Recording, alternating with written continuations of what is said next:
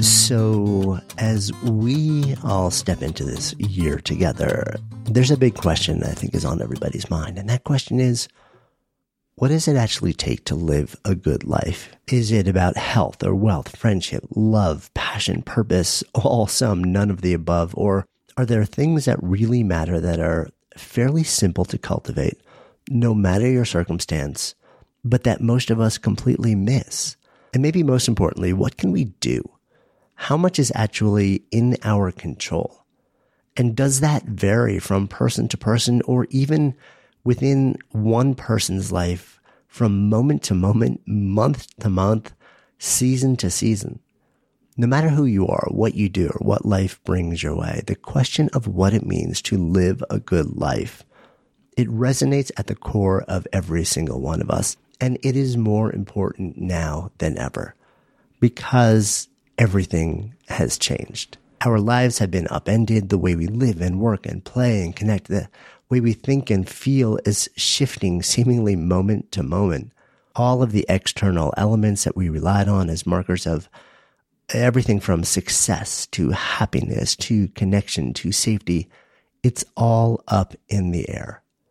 These last few years have brought many of us moments of great stress and change, and in some cases, loss and reckoning. But it's also brought moments of great potential and reimagining and possibility. It's become a bit of a, an invitation to both get honest and also ask where we really want our lives to go and to be this one life that we've been given and how we might be able to participate in making it happen. So I have been studying this question. What does it mean to live a good life? For my entire adult life. in the past decade, it has become the center of my professional pursuits. Really asking what are the components, the key contributors, what's real, what's fake, what are the biggest levers, the ones that have an outsized impact and what might actually matter, but maybe more on the level of icing on the good life cake. It doesn't actually move the needle all that much. And what can we do, no matter our circumstance, to feel more alive and connected, to feel like whatever version of our best life is possible, we have found a way to access it on some level. And we have a sense of agency and co-creation in it. And for over a decade now, I have been granted rare access to a global collective of luminaries in every industry and circumstance imaginable, from renowned scientists and leading voices in oh, everything from spirituality, philosophy to art to innovators, change makers in industry, psychology, health, mental health, relationships, education, activism, CEOs and founders, painters, writers, Oscar winning actors, iconic musicians have populated the quest and the list of teachers for me and people that I have turned around and shared with you. And what I have added to that is many decades of my own countless personal experiments and experience ranging from studying and teaching yoga and meditation to my own meditation and breathwork deep dives to having the incredible blessing of teaching tens of thousands of students and human beings from around the world, building many intentional businesses and communities and experiences focused around collective elevation. And over time, this deceptively simple yet powerful model for a life well lived emerged. And I call it the good life buckets. Now, I introduced this model and wrote about it in detail in my 2016 book, How to Live a Good Life. And in the seven or so years since, we have all been through so much, been wildly challenged, disrupted, grown, and learned so much. And that simple good life bucket model remains as valid, as robust, as powerful as ever because it's not built on something that is trendy or a, you know a moment to moment thing. It is built on learned wisdom that has survived and been scientifically validated for generations and generations and generations. But the experiences that we have all navigated, that I've navigated over these last six or seven years, they have added many new insights and levels of depth and nuance to the way that I think about and describe and activate that model. So as we all head into a new year in a state of emergence after these past few years, I wanted to share this model along with a host of new insights and ideas, interpretations, stories, and examples that have shifted and benefited from this incredibly intense window of change and questioning and reimagining. Even if you've heard me talk about the good life buckets before, you'll want to listen in to this updated and refreshed exploration. So get ready to dive into the good life buckets with the new 2023 lens on how to tap this model to build your best life possible, not only in the year to come, even if that year presents challenge after challenge, which inevitably it does on some level, but also far beyond the next 12 months or so into future seasons of life. Oh, and a quick reminder too. This is part two in our Kickstart Your Life 2023 series. Last week, I shared a powerful framework for action taking that I call success scaffolding, which is really helpful in the context of anything big and meaningful that you want to accomplish this year. Often that may have been on your big thing to do list for years past, but you just haven't been able to. And with each of these episodes in January, we will also be including a detailed outline or visual mind map that you can download entirely for free as a PDF. We have included a link to the show notes. Be sure to follow Good Life Project on your favorite app now also so you don't miss out on any of this month's Kickstart Your Life series. Okay, I am so excited to share this refresh take on the Good Life Buckets with you. I'm Jonathan Fields, and this is Good Life Project.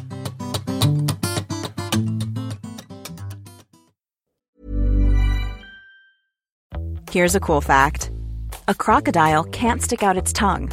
Another cool fact you can get short term health insurance for a month or just under a year in some states. United Healthcare short term insurance plans are designed for people who are between jobs, coming off their parents' plan, or turning a side hustle into a full time gig.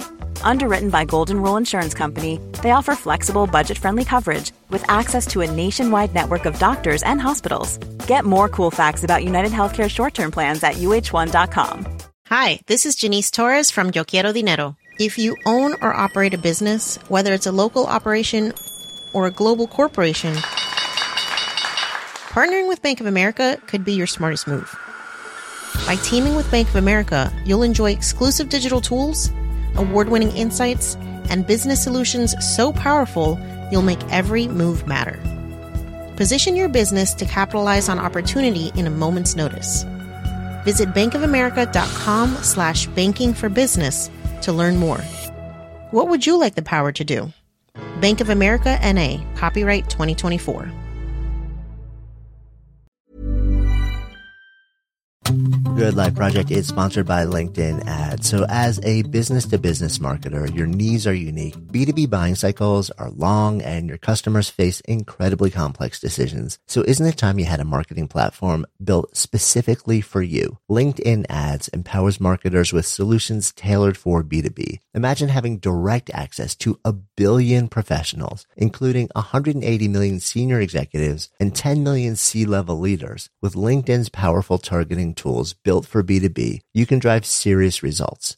LinkedIn ads generated two to five times higher return on ad spend than other social platforms in the technology space. We've actually tapped the power of LinkedIn ads a number of times ourselves and the campaigns have been really successful. If you're ready to revolutionize your B2B marketing, try LinkedIn ads with a $100 credit on your next campaign. Terms and conditions apply. Go to linkedin.com slash goodlifeproject to claim your credit. That's linkedin.com slash goodlifeproject or just click the link in the show notes. Terms and conditions apply.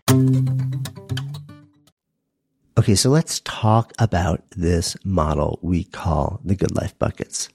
So think of it this way zooming the lens out, life can be sort of divided into three major categories where we invest energy or effort and our effort gives us back so much of what makes us come alive. And I call these different categories the good life buckets. The first one is what I call the vitality bucket. Now, this is all about your mind and body. This is all about optimizing the state of your mind and body. It's about things like stillness and peace, focus, intention, gratitude, resilience, mental and physical health. It's about building the strongest, healthiest, most vital physical body as well that is available and accessible to us given whatever your unique circumstance is. Your connection bucket is all about what happens between you and other beings, other experiences, other environments. It's about relationships. It's about cultivating deep, joyful, meaningful relationships, love, belonging, friendship, attachment, community, participation, all of those amazing things. And finally, the third bucket is the contribution bucket. And for most of us, this is all about the thing that we call work. This is about how you contribute to the world and what it wants from you, what you give to it, and what it gives back to you when you invest that effort. It's about doing work that fills you with meaning and purpose, excitement, and cultivates a feeling of deep satisfaction and significance. So these three buckets, your vitality bucket, your connection bucket, and your contribution bucket, they're sort of like the three big buckets or three big levers that we can pull to really embolden, to activate, to enliven that lead to a good life. These three buckets, when they're full, when they're all brimming over, when they're topped off, life tends to be pretty extraordinary. When they run dry, or when any one bucket runs dry, life starts to become filled with pain. When all three run dry, life effectively ceases. And here is a little bit more that I want you to know about this model. So the model is pretty, straightforward. It's deceptively simple, right? A good life is about filling and keeping filled your vitality, connection, and contribution bucket. But here's a little something that you need to know also. It's called the three laws of the buckets. Law number one, the buckets never lie. They tell the truth. If your vitality bucket is on low, if it's a three out of 10, you can keep telling yourself that your physical and mental state is great and it's awesome. And you can try and sort of like tell the story of that. You can try to delude yourself into believing. But if it is not true, your bucket will bring you back to the truth. The buckets never lie, as much as we sometimes wish they would. Law number two the buckets all leak.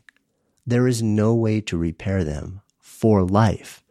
And the deeper into life we get, the more quickly they tend to leak. Now, is this a good thing or a bad thing? Well, you can argue either way, but the truth is, it's just reality. So your contribution bucket, right? Or your connection bucket, your vitality bucket, they all start to leak. So you could fill it up. Imagine doing all the stuff that would fill your vitality up. So it's just, you felt abundant with energy and health and vitality and well being, right? The thing is, you can't just know that, okay, it's topped off and then walk away and trust that it will just stay there. That bucket will start to leak and slowly the level will start to go down. Again, it's not a good thing. It's not a bad thing. It is not repairable. But the cool thing is if we know this and we accept it up front, that tells us that part of our work is to continuously revisit the level of each bucket, check in and say, how full or empty is this right now? Get honest about that, right? Because they never lie. And then do whatever it is we need to do to refill whatever bucket feels like it's a little bit too low at any given moment in time. That may be one or two or all three. The idea is to never just top it off and to ignore because over time it will empty. We're always, we spend our entire lives circling around and doing little things that refill each. Now, the thing is about this, it may sound like, oh wow, like I can never just set it and forget it. But the cool thing is, most of the stuff that we actually do to fill all three buckets is kind of cool and kind of interesting and kind of fun. And it's actually stuff that we look forward to doing. Not only does it fill our buckets, it fills us up along the way. And the simply doing of these things is a big part of what makes us feel great and leads collectively to a better life. Which brings us to the third and final law, which is that each of the three buckets, they feedback with and mediate and regulate the level of the other buckets. So if your vitality bucket is a five out of 10, it is going to make it really hard for you to fill your connection bucket and your contribution bucket. If your connection bucket is really kind of feeling low, it's going to make it a lot harder for you to actually fill your vitality bucket and feel like you're fully vibrant and alive and healthy and well. And if your contribution bucket, the thing that for most of us equates to the work that we do in the world, is running low, it's going to make it really hard to show up in our relationships and do what we need to do to really fill that bucket and to also get the health benefits that we want because it affects everything. So that third law is that all of the buckets speak to and regulate and to a certain extent limit each other. If any one bucket is running low, it is going to temporarily limit how full all three buckets can get. So you can never just devote yourself to one and feel like, well, I can let that other one go pretty close to dry because I'll top it off later. It will stop you from getting where you want to get or filling as much as you want to fill the one that you're even focusing on. It will artificially cap it way lower than its true capacity. Those are the three laws of the buckets. They never lie, they all leak, and they speak to and limit each other. Now, here's where we get into some really interesting intel around these. And pretty soon I'm going to, we're going to, we're going to debrief this. We're going to go bucket by bucket, talk about in a lot more detail what they actually are, what it takes to fill it, and then talk about some of the ideas that we might say yes to, to fill each one. But before that, I'm a huge fan of getting honest. Um, we may not share this internal honesty with others, but at least with ourselves. So before the events of the last couple of years, what we know is that the average person's buckets rarely registered anything remotely close to what we would call a good life. Back in the before times, 2016 ish, we actually built a good life bucket quiz and invited people to take it. The goal was to try and help you figure out or really understand how full or empty each of your three good life buckets was in a fairly objective way. And in a matter of weeks, nearly 20,000 people from around the world completed this tool. The results were kind of startling, to be honest. Remember, this was nearly seven years ago. This was in before times when a lot of people sort of looked at the world and said, there's a lot of good stuff going on. The average person's vitality bucket score back then was a 56 out of 100. The average person's contribution bucket score was 62 out of 100. The average person's connection bucket score was 66 out of 100. So translation, the typical score, had this been a test in school for any of us, for all three buckets would have been an F. But in this case, the F stands less for failure and more for just flatlined right? Or what we, we might consider failure to thrive. People were fine. Maybe that F actually stood for fine. I'm just, I'm fine, right? Fine is not the answer you want to give when somebody asks how you are, because fine almost always veils a deeper, pervasive discontent. And that is exactly what's been happening. People were fine. Very few were actually doing well, let alone out like flourishing in any of the three key elements of life. And then you bring in the last couple of years. You bring in a blanket of massive global challenges to physical and mental health, to our ability to stay well. You bring in global economic shifts and scarcity.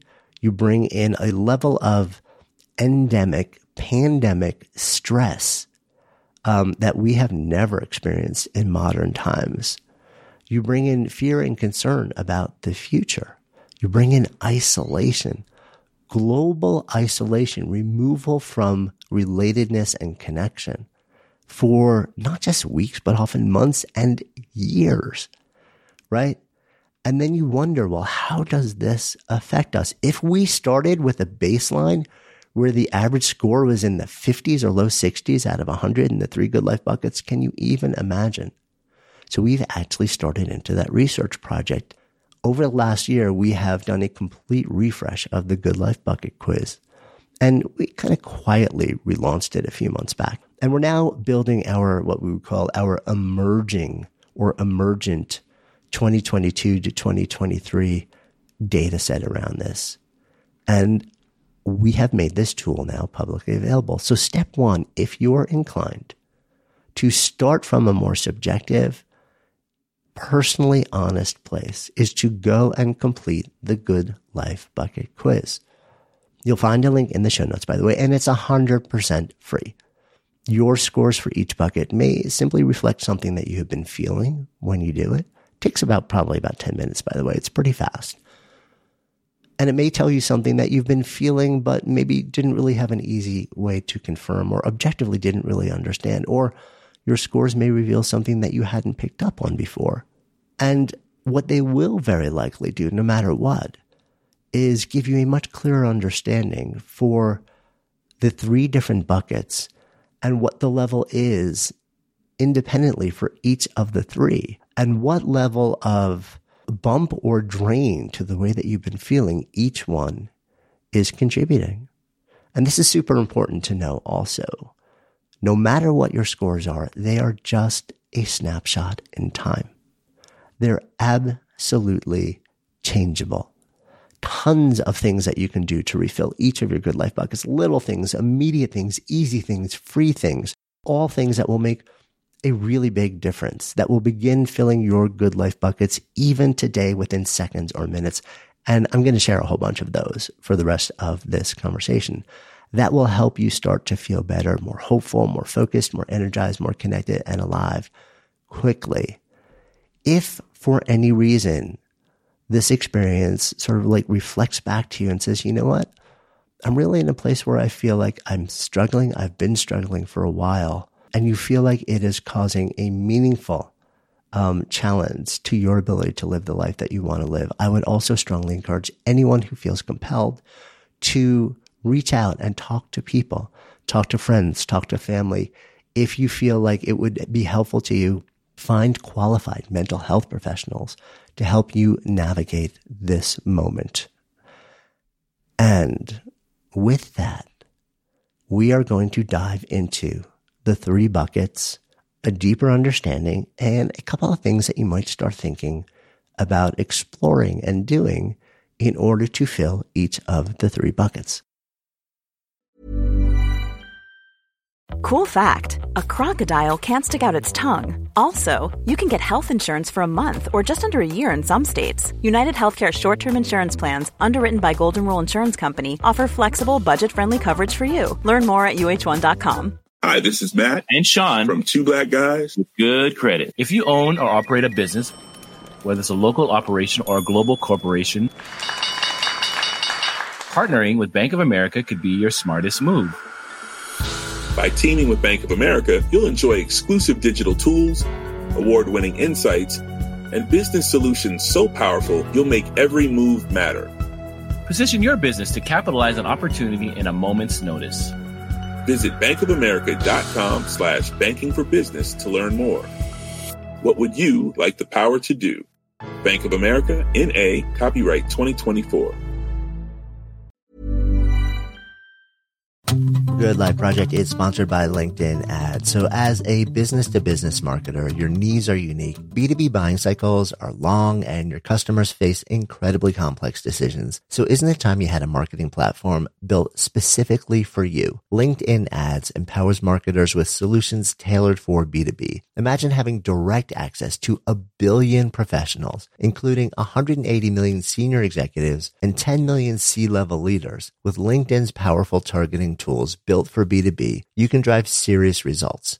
LinkedIn ads generated two to five times higher return on ad spend than other social platforms in the technology space. We've actually tapped the power of LinkedIn ads a number of times ourselves and the campaigns have been really successful. If you're ready to revolutionize your B2B marketing, try LinkedIn ads with a $100 credit on your next campaign. Terms and conditions apply. Go to linkedin.com slash goodlifeproject to claim your credit. That's linkedin.com slash goodlifeproject or just click the link in the show notes. Terms and conditions apply. Good Life Project is sponsored by Lexus GX. So have you ever owned something that inspired you to just up your game? For me, it was this high-end mountain bike. I love the ultralight frame, the suspension, the precision gearing, and I realized it deserved to be ridden to its full potential. So I started training harder so I could experience the joy it could give back to me. And it paid off. That bike helped me discover just new levels of performance and straight up joy. When we own exceptional things, they inspire us to do exceptional things. The all new Lexus GX has an exceptional capability that will have you seeing possibilities you never knew existed. Its advanced technology and luxurious interior mean that wherever you go, you'll never go without. Imagine tackling rugged landscapes with the available 33 inch all terrain tires and multi-terrain select, then unwinding with the available front row massaging seats. This is a vehicle that inspires you to go further to live up to its full potential. So why settle? Live up to the all new Lexus GX, luxury beyond limits. Experience amazing at your Lexus dealer. So let's start out with your vitality bucket. And as I mentioned, this is all about your mind and your body. Now, when we were first developing the model, you know, we actually contemplated the idea of making four buckets. Instead of a vitality bucket, I thought about saying, well, maybe there should be a physical health bucket and a mental health bucket, a body bucket or a mindset bucket. And I pretty much dismissed that idea within a matter of seconds because the reality is we are so crystal clear. The research is so crystal clear right now that even though we often speak about them in the context of physical health and mental health, there is no separation. They are one seamless feedback loop that exists within the body. You cannot separate them. The things that would cause pain and suffering to your mental health are also almost invariably going to affect your state of physical health. The things that would cause pain or suffering to your physical state of being, your physical health, will almost invariably also feedback and affect your state of mental health. And the interventions, the things you might do and try that would help either one of them, help both of them. And the absence of doing any of these things also serves as a detriment to both. So to talk about them independently just doesn't make sense anymore. The science isn't there. So we talk about them all in the context of one word, vitality, overall vitality, which folds in mindset, body, physical, and mental well-being. And the standard for this, by the way, is optimal for your unique circumstance. We sometimes see these calls to action that says, you know, you've got to aspire to ultimate peak physical condition and this and that. And here are the tests, be able to do this many push-ups and this many sit-ups and this amount of time and all these things, which are sort of like these model standards that assume that we all have the same level of capacity, of ability, of mental and emotional and physical resources to draw upon the same level of constraint, the same level of limitation, the same level of possibility. We don't, especially as you get further into life, right? Life happens to all of us. We happen to life and life also happens to us. And we may find ourselves at any given moment in life with a widely varied range of abilities and resources that we have to access to contribute to both our physical and mental well-being. Holding ourselves to some universal standard that is supposed to be the standard for every person, given your gender or given your age or given whatever demographic you want, is a little bit ludicrous to me. So what I would invite you to do is really just as you're thinking about these things, right? What can I do to experience optimal physical and mental health given my unique circumstance? There's no perfect standard. There's no universal thing that you aspire to. Think about your own life. What is and is not available to you, what may or may not be expandable, and then work towards whatever makes sense for you, right? What this does in a really powerful way is it removes shame from the pursuit of mental and physical well-being because we are not aspiring to anyone's standard, which may not be within the realm of possibility for us. We are simply aspiring to what is available and accessible to us, given who we are, given our life circumstance at this moment in time. So that is a starting point for us, right? Now, when I reflect back to the way that I have explored my own vitality bucket at different seasons of my life, I've done a great job of it different seasons, I've done a really terrible job of it. You know, I think back to uh, many, many years ago. This is 20 plus years ago when I was a lawyer in a large firm in Manhattan, working something like 90 to 110 hours a week, barely sleeping, sometimes not going home for days, eating horribly in a wildly high stress environment, completely isolating myself from people that I loved. I wasn't moving my body in whatever way was available to me, taking horrible care. All the things that I might do to take care of my physical and mental health, I had stopped doing.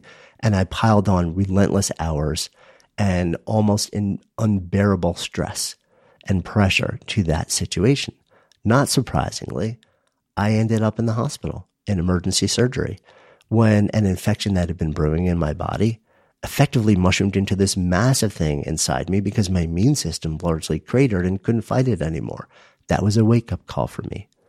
My answer was eventually to actually leave the entire profession. In hindsight, interestingly, I think had I known now what I know about work and meaning and purpose and contribution, which we'll talk about a little bit more later today and then an entire episode following this this month, I may well have made a different decision. But for me, the decision was to remove the source of overwhelm and stress and burnout and be able to focus back on doing all the things that I had stopped doing to reclaim my physical and mental health.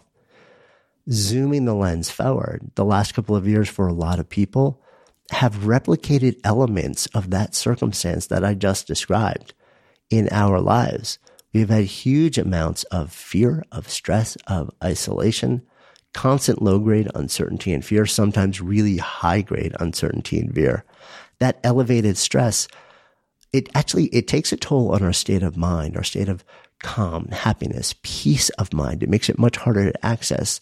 But what many of us don't realize is that the carryover effect of sustained elevated stress, the constant releasing of our stress hormones, cortisol, within our body leads to potentially systemic inflammation, metabolic and mitochondrial dysfunction, effects on health, energy, immunity, cravings, um, well being, disease risk. And on some level, I literally do not know a person who has not experienced this over the last couple of years because it has become endemic with sort of like opening your eyes in the morning and dealing with everything from the news cycle to the state of public health and well being you pile on all sorts of social isolation, and it's been really, really hard, right?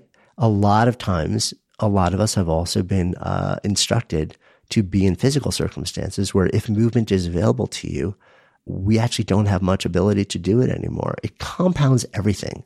So it, the last couple of years have kind of been a, a, a vitality bucket challenge like we have never seen before. And we've all been plunged into it. Nobody got out of this. So the question is, well, what can we do now? We are in this moment where it feels like we have maybe more agency than we've had in a couple of years, more sense of control than we've had in a, in a couple of years, more ability to make decisions. We feel like we can actually go out. We feel like if movement is available to us, we can move more easily and readily. We can start to say yes to many of the things that would have helped us fill our vitality bucket. So what do we say yes to then? What are the big levers, the things that would really fill your vitality bucket? Well, there are so many different things, but like I said, what I tend to really want to focus on is not the icing on the bucket filling cake. The, you know, the maybe hundreds or even thousands of like little things that make a tiny incremental difference. Show me what I call the levers, the actions or things to do that make a massive impact, an exponential impact on the way that you feel, on the ability to fill any given good life bucket. Here's the fascinating thing about the levers when it comes to the vitality bucket. There is nothing new here. These are things that we have known literally for generations and generations. In fact, at least one of them we have known for thousands of years. We're constantly looking for show me the app, the technology, the digital thing. And by the way, I'm kind of a biohacker. I wear all sorts of wearable biometric type of devices to give me feedback and data about the state of my mind and body, which is pretty awesome, right? But simply doing this and gathering data doesn't change anything for me. What I have found is that even though I track everything from heart variability to, you know, all the different rhythms of sleep to my body temperature to at times glucose levels in my body on a five minute increment, you know, I have run all of these experiments.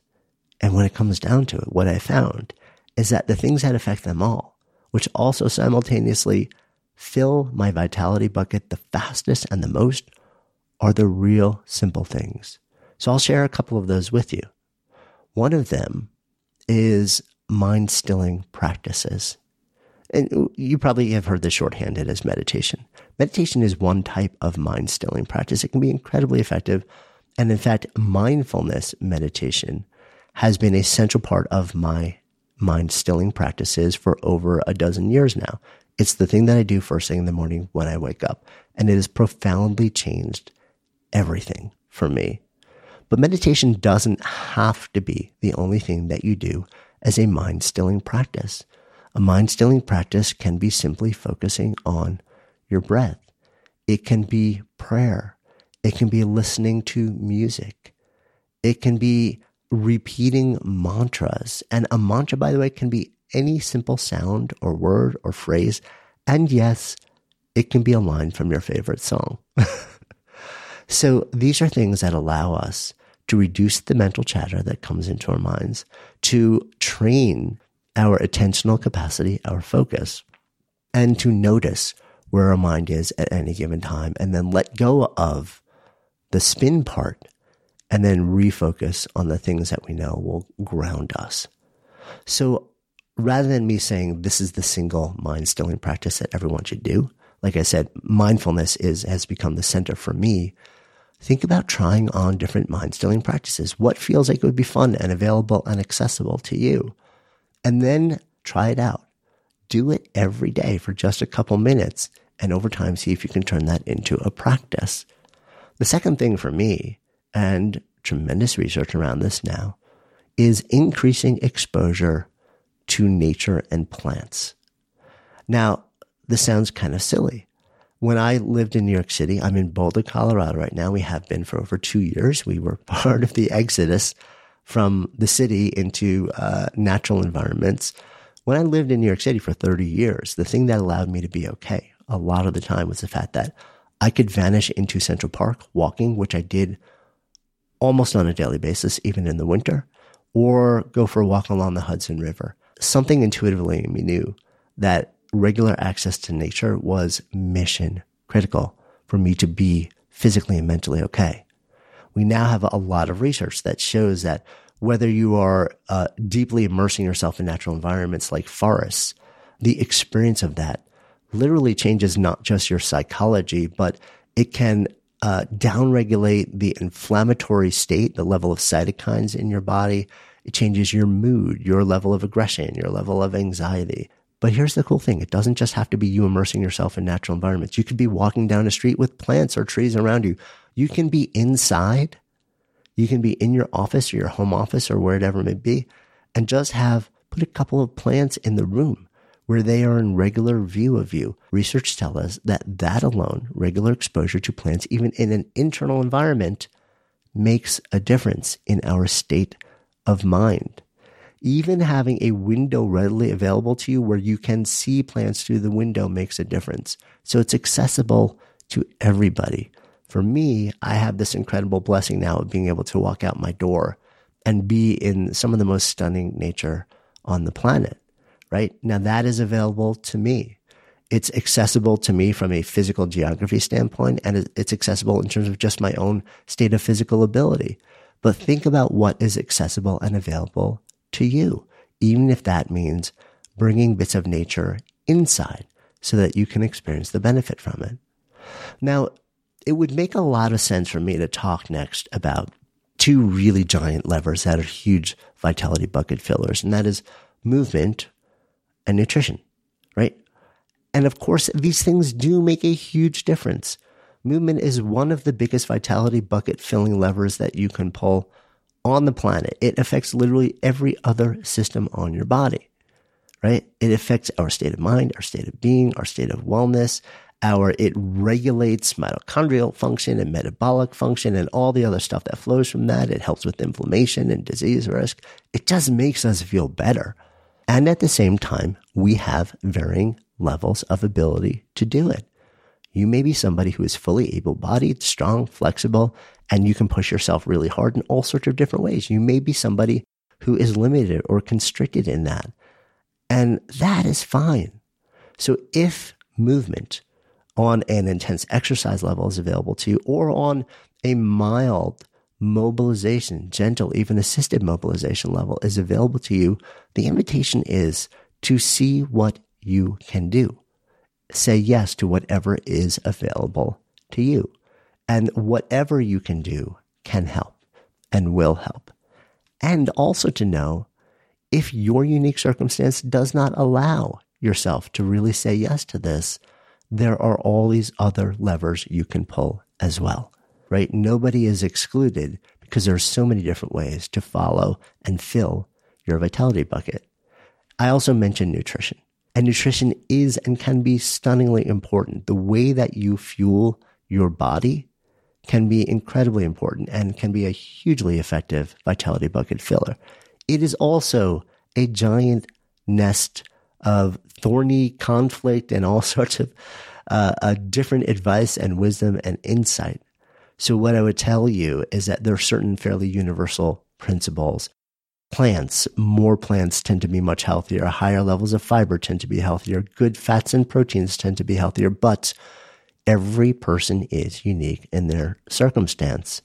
So, what I would say here is nutrition matters but really spend the time to understand what is appropriate and constructive and health filling for you, your unique body, your unique moment in life, and what is available to you. Take the time to really do that.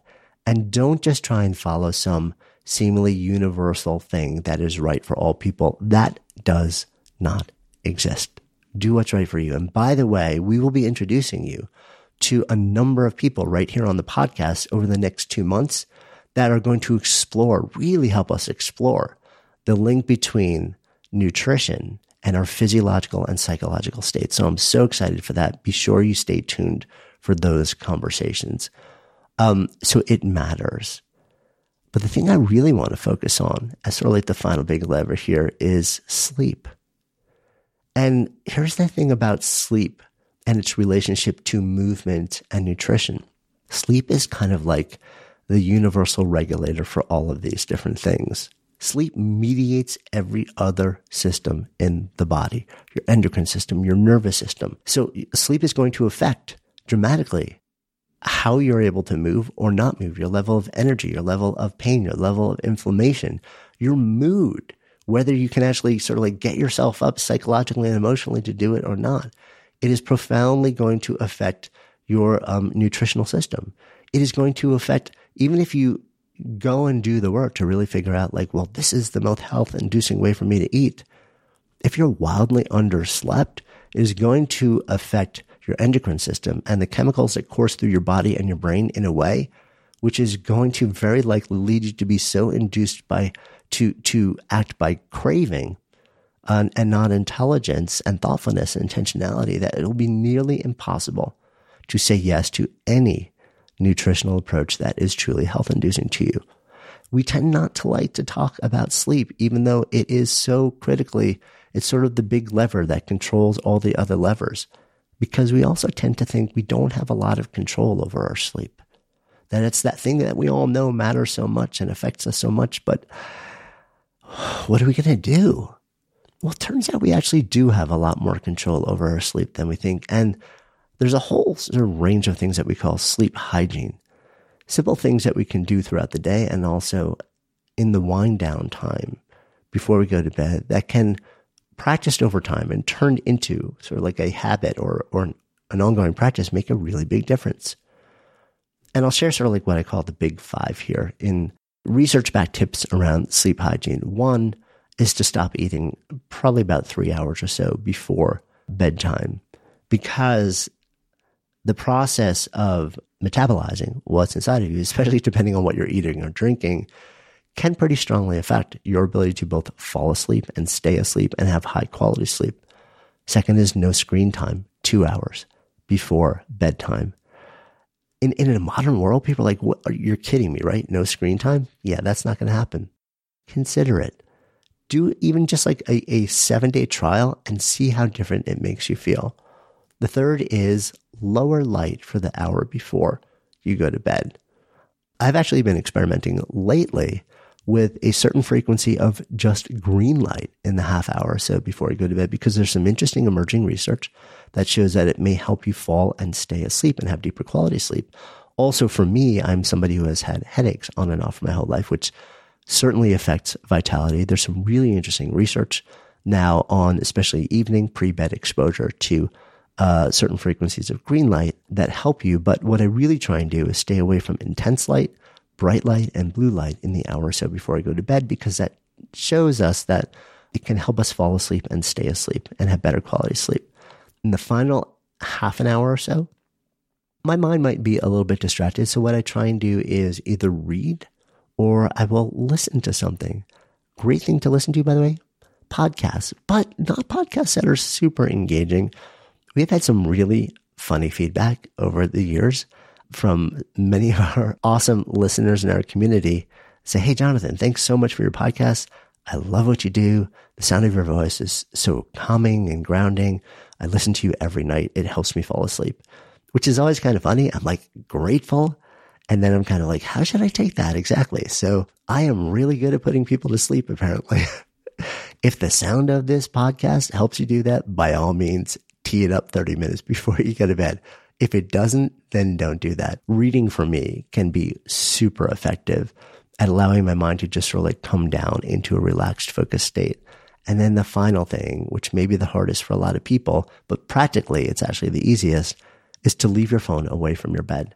And if you happen to use your phone or rely on it for an alarm to get you up in the morning, there's this incredible old school hack.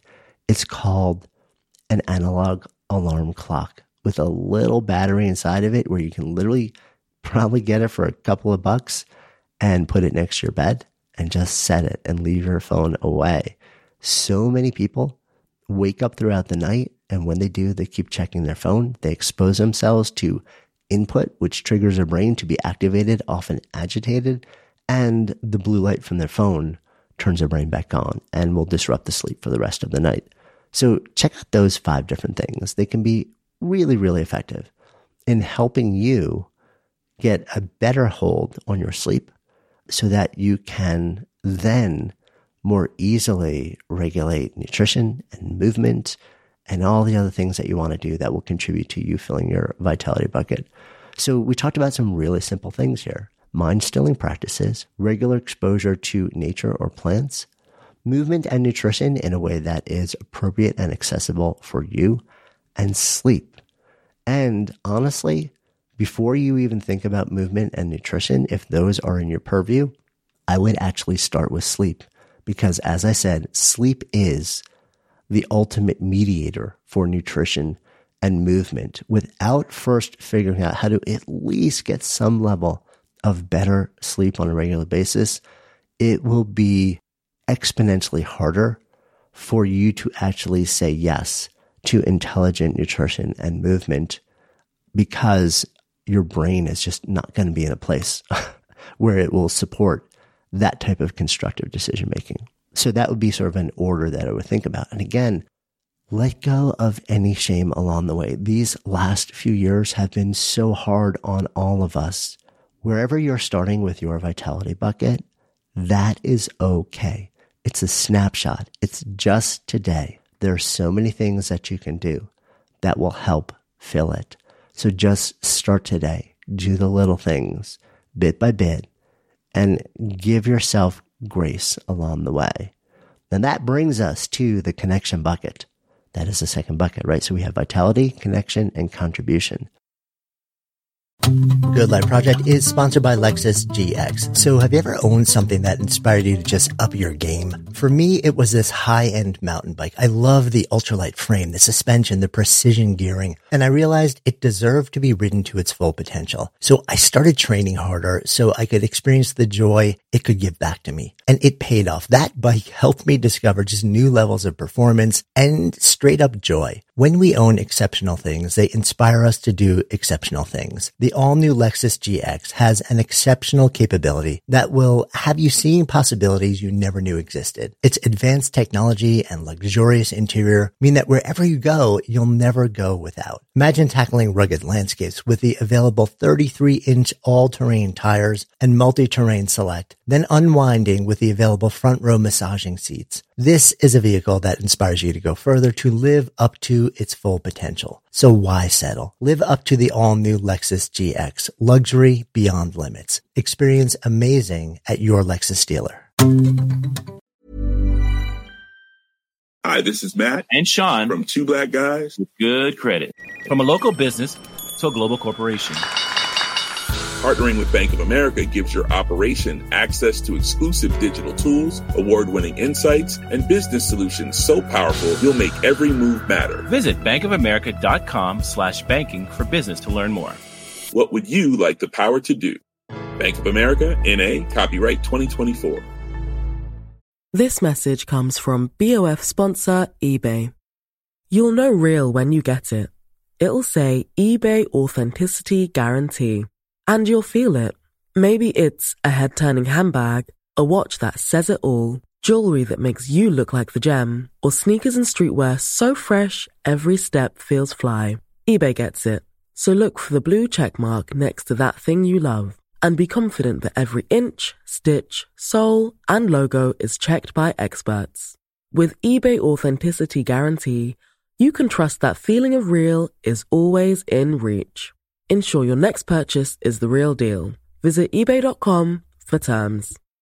Imagine the softest sheets you've ever felt. Now imagine them getting even softer over time. That's what you'll feel with Boll and Branch's organic cotton sheets. In a recent customer survey, 96% replied that Boll and Branch sheets get softer with every wash. Start getting your best night's sleep in these sheets that get softer and softer for years to come. Try their sheets with a 30-night guarantee. Plus, get 15% off your first order at bollandbranch.com. Code BUTTERY. Exclusions apply. See site for details.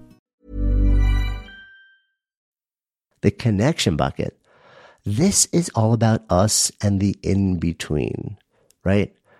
Over really a period of years now, and this is even pre pandemic, we were experiencing what has been described as a loneliness epidemic.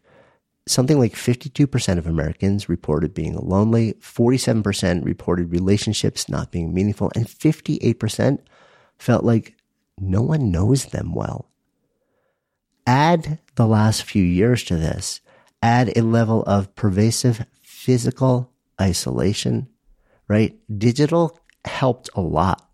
What was kind of really cool was that technology improved at a rate that was so fast that it allowed us to substitute in video calls and regular catch ups. That really helped a lot. That acceleration, which was driven by crisis, and now sustains is one of the huge benefits that's come out of the last few years. But it's not a replacement. It's not a replacement. What we know is that feeling connected to others on multiple levels is central in our ability to flourish as human beings, to feel like we're living good lives. It's a kind of a legendary study, shorthanded often as the Grant study, which actually combined two different studies and measured uh, nearly every marker for well being that you could over a nearly 80 year window showed us that the single biggest variable in life well lived was not what we thought. It was actually the depth and quality of relationships. And amazingly, amazingly, I'm going to talk to you a bit more about the connection bucket right now and a couple of very specific things that we want to think about to fill them. Fantastically, be sure that you are following this podcast because in the next episode coming up after this, we're also going to bring you this beautiful conversation with a guy named Bob Waldinger, Robert Waldinger, who was, I believe, the longest running curator of that very study that I mentioned. This is one of the most famous studies in the history of human flourishing. And Bob was the person who basically, for decades, was overseeing so much of the research and gathering and analysis around it. And he's been deeply involved in what the future is and like the, the future studies. We have an incredible conversation coming up with him that's going to take you deeper into a lot of those ideas and that research. But what I want you to know is that the state of your relationships is what your connection bucket is about. And we need to feel that we have strong, deep relationships in order to live good lives. We are wired to know and to be known by others. And that tends to happen on four levels. One is friendship. You feel like you are genuinely known by your friends. And this doesn't have to be a mass number of friends. It can be one or two friends, but it's not just sort of like casual acquaintances. These are people that you have actually revealed yourself to. You've been vulnerable with. They know you, not the projection of you, but the real you. That is incredibly powerful. And you know them. You're not sitting there relating to you know, like the social media facade that they have presented to the world, you have developed a deep knowing and relatedness to the real them. Friendship is one level. Belonging is a second level. This often comes from being a part of a community, a like-minded community. And a lot of the energy around belonging is this sense that you can show up as yourself. You don't have to do anything to quote fit in you are just accepted as part of a community of people. You feel a sense of belonging. I belong here. I belong with these beings. The third level is loving or intimate relationships. Now, this is the level that is often held up as the ultimate, the movie rom com thing. This is the thing where when you solve for loving, intimate, romantic relationships, everything else in life just kind of follows along. And in fact, you can get everything that you would ever need from that one other being, which is largely fiction. the research proves this now. We actually have a like a really fun, deeper conversation with uh, Waldinger in that upcoming episode about this mythology. But important to know, sure, yes, it is wonderful if you find that that intimate person who is with you for a, a moment, a season, maybe even if you're incredibly fortunate, an entire lifetime that can contribute to filling your connection bucket in a powerful way. But it also is not the end all be all, and it doesn't have to be there in order for you to feel like you have fully topped off your connection bucket. And by the way, animals count here too. You can feel deeply, deeply lovingly connected to an animal, to a, to a dog, to a cat, to a bird, whatever it may be these things can really contribute. And then the fourth level of connectedness is spiritual connectedness. A sense that you are a part of, you participate in, you feel connected to something bigger than yourself. That may be a being. It may be a sense of a field of energy. That may be a sense of oneness, that there is a, a universality between all beings on the planet that I participate in we define that spiritual connection. We tend to, depending on our traditions and our backgrounds and how we've been brought up, differently. But what we do know is that if we experience it, it matters. Now, again, friendship, belonging, loving, intimate connectedness, spiritual connectedness, these are four levers that are really powerful fillers of your connection bucket. Does that mean all four have to be there? No. But what we know is that the more you can pull these levers, the more you can add to them, the easier it is to fill that bucket, the connection bucket, and keep it topped off. So, what are some of the things that we can actually do to improve, to you know, like nourish the friendship and the belonging and the loving, intimate relationships in the spiritual sense? What can we actually do? So, a couple of things here. Uh, as I started out, we're, we're going to give you options here, right? So, one thing that I would point you to, not too long ago, actually, just a couple months back, and we'll put a link in the show notes here. I aired an episode called Five Life Changing Relationship Habits. That episode got downloaded a lot and probably for good reason because a lot of people are feeling this sense of like, how, what do I do? Um, that'll make a really big difference in the depth and quality of my relationships. So go definitely after you listen to today's episode, just go click in the link in the show notes or just scan back just a couple of episodes here and you will see that episode, five life changing relationship habits. It's a deep dive into these five habits around relationships that can be incredibly powerful and helpful and have the added effect of helping to fill your connection bucket. What I want you to know on top of this is that again, no one of those four ways of being connected is determinative of your ability to feel deeply connected. Digital connection, by the way, as a source of friendship or belonging, loving, intimate relationships, spiritual connectedness can be a great starting point. It can even get you pretty far down the road, but I would definitely invite you to see if there are opportunities for you to move beyond digital and be physically present with people. If you can do it in a way that is accessible and available and safe for you, and again, in this day and age, that has become a much bigger factor for a lot of people. They would invite you to explore how to potentially do that. It can be stunningly powerful to bridge the gap between something that is digital and actual in person. Again, in a way that is accessible and safe to you if possible. Look at the four categories, the general invitations. And what we're looking for here is depth and quality over volume. You don't have to have a ton of people, a ton of communities in your life.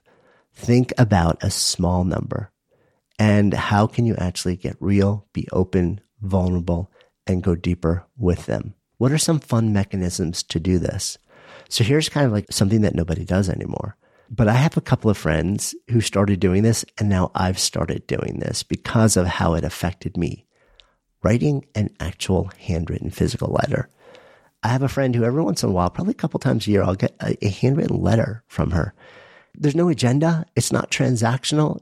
She's not looking for anything from me. She's just like, Hey, I just wanted to, to write something to you to like share something, uh, share an update about me, let, um, tell me what's up in, in your world, tell you how much I appreciate you.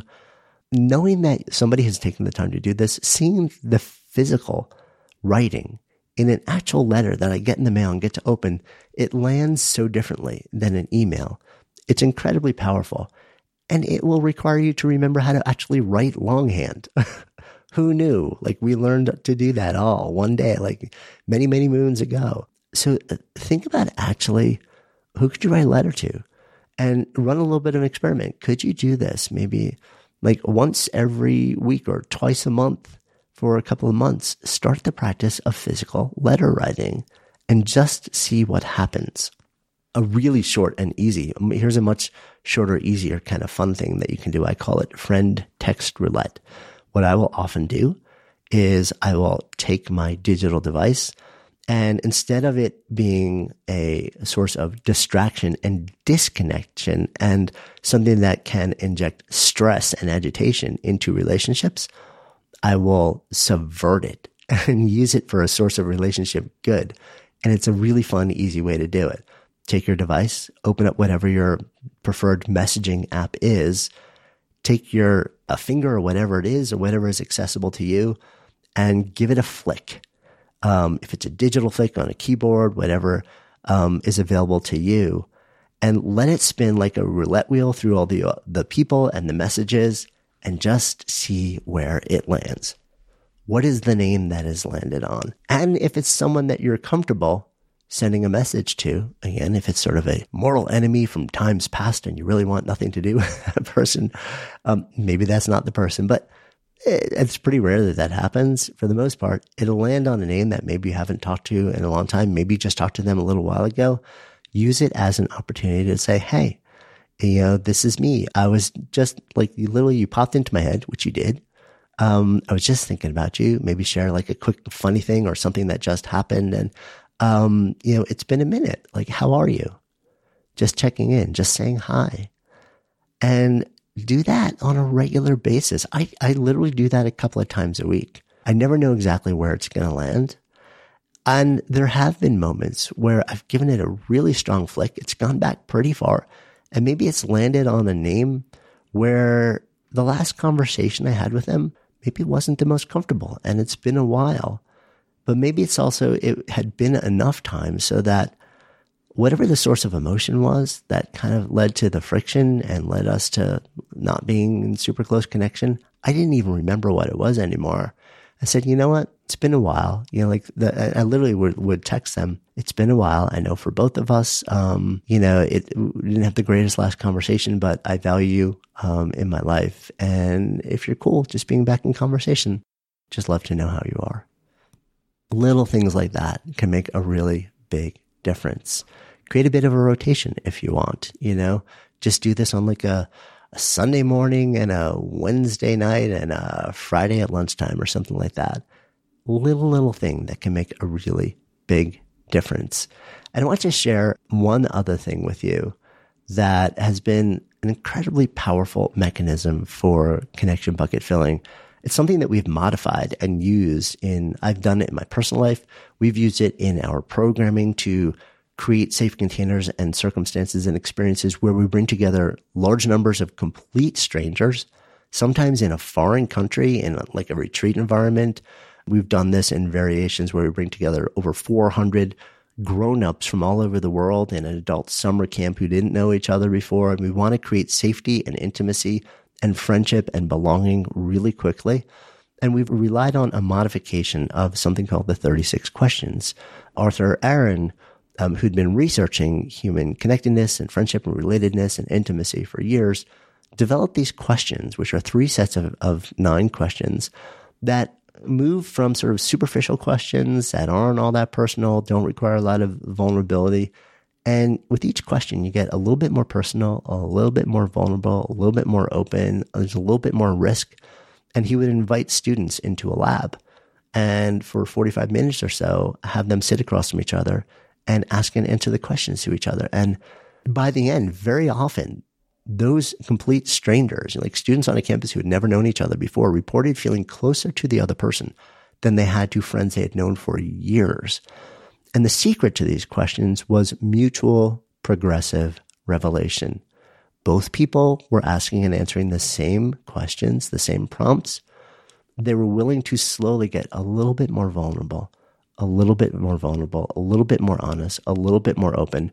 And the questions were structured in a way that allowed that to happen in a way that felt comfortable. We've done this. We've modified these questions. We've taken subsets of them and experimented in all sorts of different ways. And they're really powerful. Now, whether you use those 36 questions or not, simply tapping into the idea of creating moments or experiences where you can be with another person in person, virtually, whatever's available to you and then just sort of like as a fun way to say, hey, let's answer these three questions together or these six questions. Or maybe you're going to actually go look at all of the questions. And by the way, those 36 questions can be found very easily, um, pretty much anywhere online. We'll include a link in the, um, in our notes doc, um, to this particular episode so you can find them very easily and just say, Hey, listen, wouldn't it be super fun? Let's like set aside 15 minutes and we'll each answer these things. It can be incredibly connecting whatever it is, create moments and times and experiences where you get to sit down with somebody, either somebody that you like kind of know mildly, but would love to have fun and know a little bit better, or somebody you think you actually know pretty well. And then you want to go deeper with them and agree to sort of like have this really fun experience where you answer a set of prompts and those prompts are sort of like each one requires you to be a little bit more real, a little bit more vulnerable, a little bit more open it can be stunningly powerful. We've had so much fun doing this and it has helped us build safety and trust and intimacy and connectedness in groups of strangers in ways that we never imagined possible. So play with these ideas. And again, we'll include uh, links in the notes to this particular episode so you can see what those original 36 questions were and explore a little bit yourself how they might work in your life.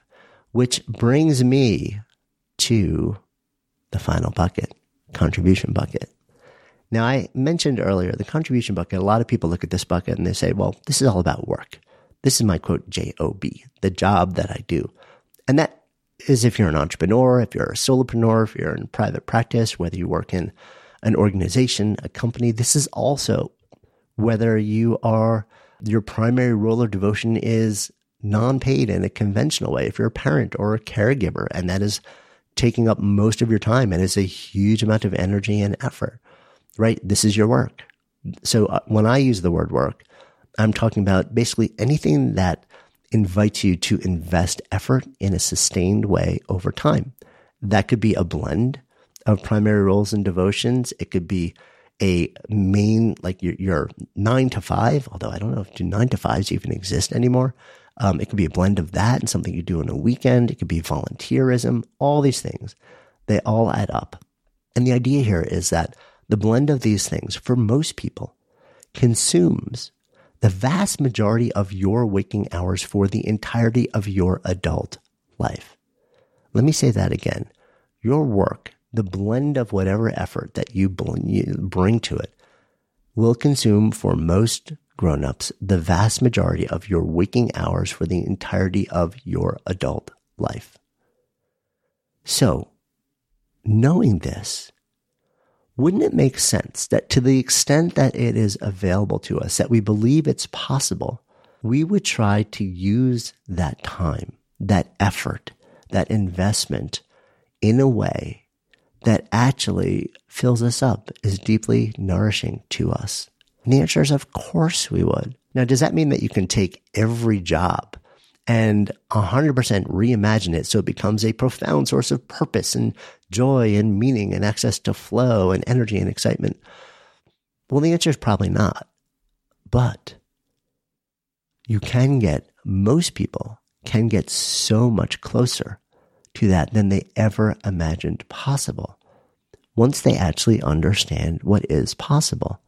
And this is even given whatever your unique circumstances, whatever your level of constraints and abilities and resources and access are, right? We can do things, whether it's the mainstream job, the thing you get paid for, the things that we do on the side, the things that we say yes to for no other reason than the way it makes us feel that complement that thing. We can find a blend that allows us to feel so much more enlivened, activated, energized by the work that we do. And in doing so, fill our contribution buckets. Now, for years, I've been exploring a lot of the different levers that we might be able to pull in order to fill this bucket. Like, what are the big things that go into filling the contribution bucket? And I focused on purpose in life, something that gives you a sense of purpose. And I focused on meaningfulness. Like, this thing matters to me. It really deeply meanings. And, and I focused on all this incredible research on flow states that incredible state where you lose yourself, where time seems to fugue. You become hyper absorbed. You can never, never differentiate between, between yourself and the thing that you're doing. You just lose yourself in time in the best of ways. Things that literally you could spend 16 hours a day doing, but somehow for some reason it gives you energy and excitement. Things that make you feel like you're not stifling yourself, that you're performing at your fullest level, that all of your potential, your humanity, your identity is being brought to the task. And I, I've been doing a lot of research. Like, what are all the different things, the ways that we could feel these different things? And then, as many of you now know, that began to coalesce into a much bigger research project that led to a years long exploration to see if actually there were a set of universal impulses for effort that drove all of us that when we said yes to those impulses, it gave us all of those feelings, all of which are primary fillers of our contribution buckets. And in fact, that research led to the development of or identification of these 10 impulses for effort that do in fact give us all of these feelings. And wrapped around those, I also started identifying a set of behaviors, tendencies, and preferences that formed archetypes. Sort of like uh, people who have these impulses also very often have really similar identifiable set of behaviors and they tend to make decisions and act in different ways and they have certain orientations. Not always, but very often. That led to the development of what we now call the sparketypes, the archetypes for work that make you come alive, or that in my shorthand, spark you, which then led to the development of an assessment, a public tool available to everybody that allows you to identify the elements of your unique Sparketype profile. And there are three different elements in there. Since releasing that in 2018, nearly 800,000 people have now completed that assessment, generating somewhere around 40 million data points with some follow on research. And we've got more planned in 2023.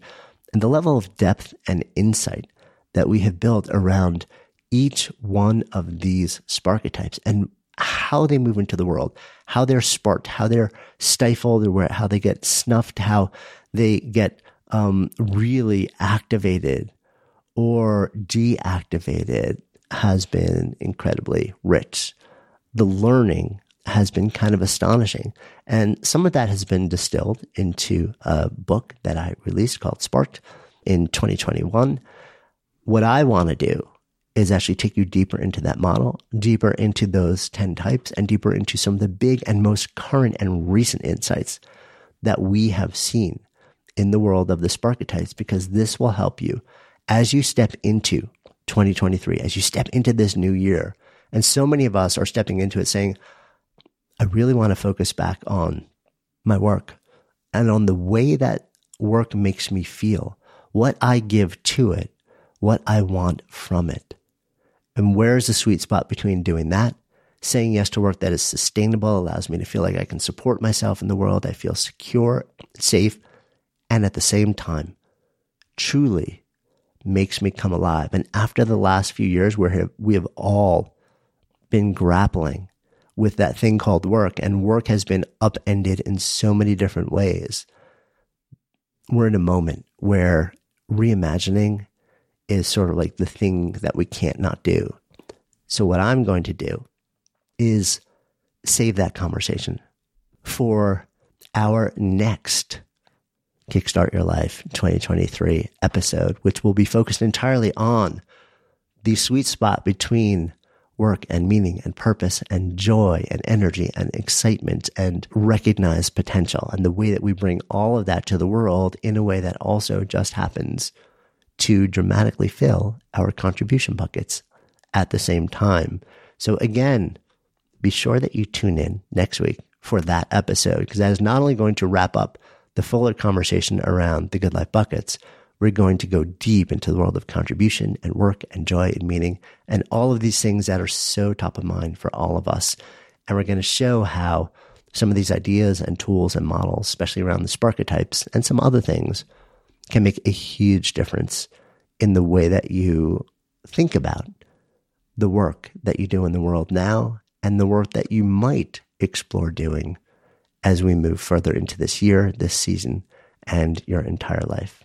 So I hope you have found this conversation valuable, helpful, the whole notion of the good life buckets.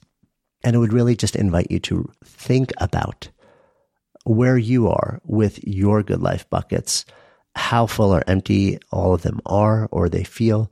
If you feel inclined, as I mentioned, we do have a link uh, in the show notes and we'll include it in the PDF that accompanies this conversation that will let you check out our newly refreshed and revised 2023 version of the Good Life Bucket quiz to help you get a better beat on where you are with each one of your three buckets and then take some time. Go through some of the ideas that we've talked about here. Start to think about what bucket needs the most love right now? And what are the little things that I can do that will start filling that bucket and maybe another bucket? Start tiny, you know, rather than saying yes to big, giant things that feel complex and very likely won't last very long because it's hard to sustain them. Start with the really simple things, the tiny things, the little actions that you can do that over time compound and make a meaningful difference in filling your good life buckets. So excited to see where um, where you head, and also so excited to check in with you maybe a little bit further into this year and see how your buckets are doing. See what you've tried, what's worked and what hasn't. What new things might you be able to share with our community here that can really help? And maybe if you're up to it, we can start some sort of collection of all the different things that folks have tried and explored and how they've worked out in the quest to fill your good life buckets and live your best life. As always, it's my pleasure being with you. If you haven't already done so, please go ahead and follow Good Life Project in your favorite listening app. And if you found this conversation interesting or inspiring or valuable, and chances are you did since you're still listening here, would you do me a personal favor, a seven second favor, and share it? Maybe on social or by text or by email, even just with one person. Just copy the link from the app you're using and tell those you know, those you love, those you want to help navigate this thing called life a little better so we can all do it better together with more ease and more joy. Tell them to listen. Then even invite them to talk about what you've both discovered because when podcasts become conversations and conversations become action, that's how we all come alive together. Until next time, I'm Jonathan Fields, signing off for Good Life Project.